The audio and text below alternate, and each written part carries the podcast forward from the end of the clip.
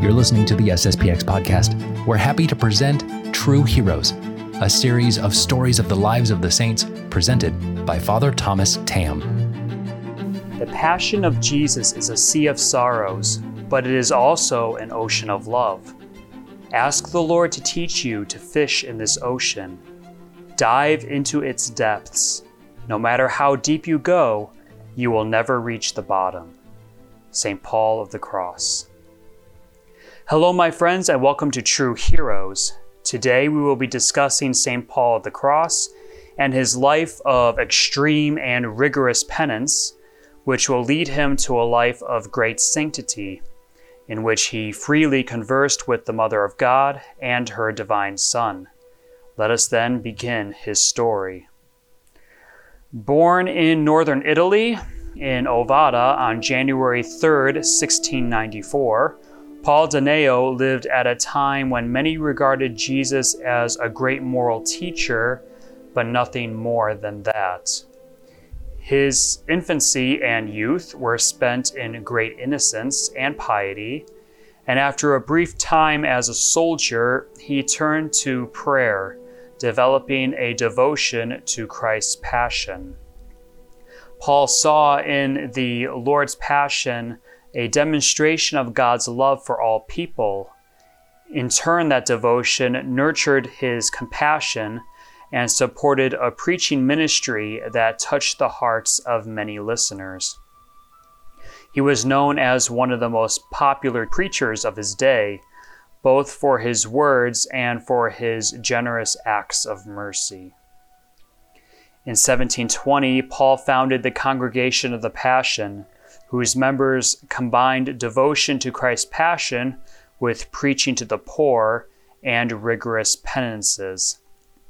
On November 22nd, 1720, the bishop vested him with the habit that had been shown to him in a vision, which we will get to a little later.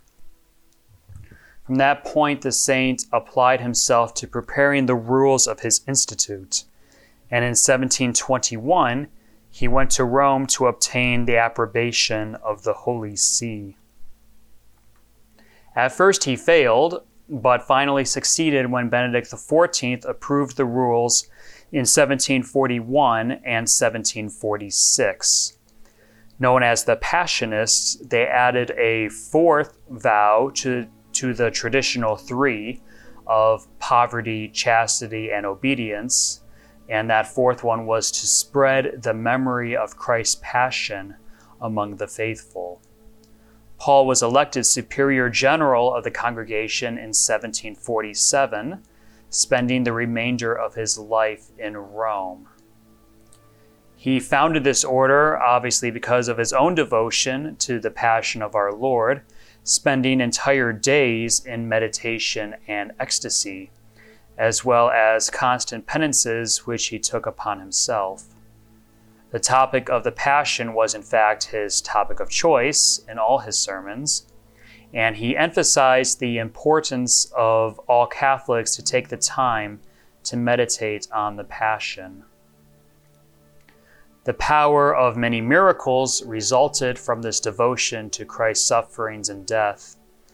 He was distinguished for the gifts of prophecy, so being able to tell the future, of speaking with tongues, so he was able to speak a variety of languages, of reading the heart, so he was able to tell what was on a soul's conscience without the person actually telling him what was troubling them and of power over evil spirits. So he had a great power over the devil, over diseases.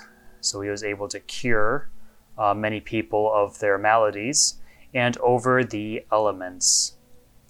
What distinguishes him from other saints is his almost frequent conversations with Christ and his mother.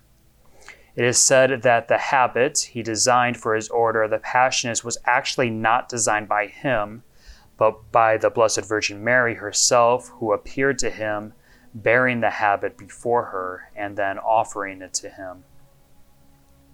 While he was preaching, a voice from heaven could be heard prompting him to speak, and many believed it was the voice of God instructing him on what to say. He was also seen, at least on one occasion, embracing the crucifix in his cell, and our Lord embracing him in return. So the corpus on the crucifix, uh, one of the arms detached from the cross and embraced him. The love he had for God also manifested itself in his body. The love for, for our Lord is said to have burned in his heart so strongly that the section of his habit, which was closest to his heart, was scorched from the heat. And the beating of his heart was so strong that two of his ribs were moved out of place uh, because of the pressure from his beating heart.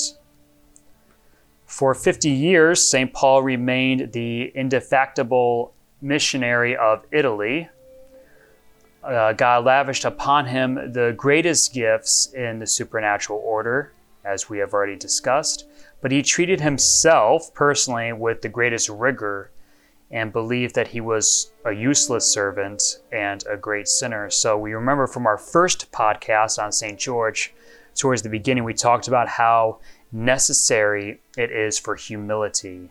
If we're to attain great love of God and great power from God, we have to be humble. We have to recognize where these gifts come from.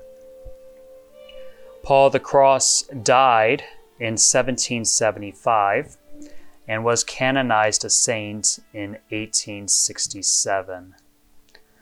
From the life of St. Paul the Cross, we learn to have a great devotion to the passion of our Lord. Ask yourself this how often do I consider the sufferings of Christ? And do I truly recognize that all his sufferings were for me? Should I not also be returning this love that he has shown me? He died for me. What am I willing to do for him in return? Thank you all so much for joining me. Tomorrow we will consider the life of Saint Peter of Verona a famous preacher of the Dominican order who died a martyr while preaching the faith, as was in fact his wish. Until then, God bless you all, my friends. St. Paul of the Cross, pray for us.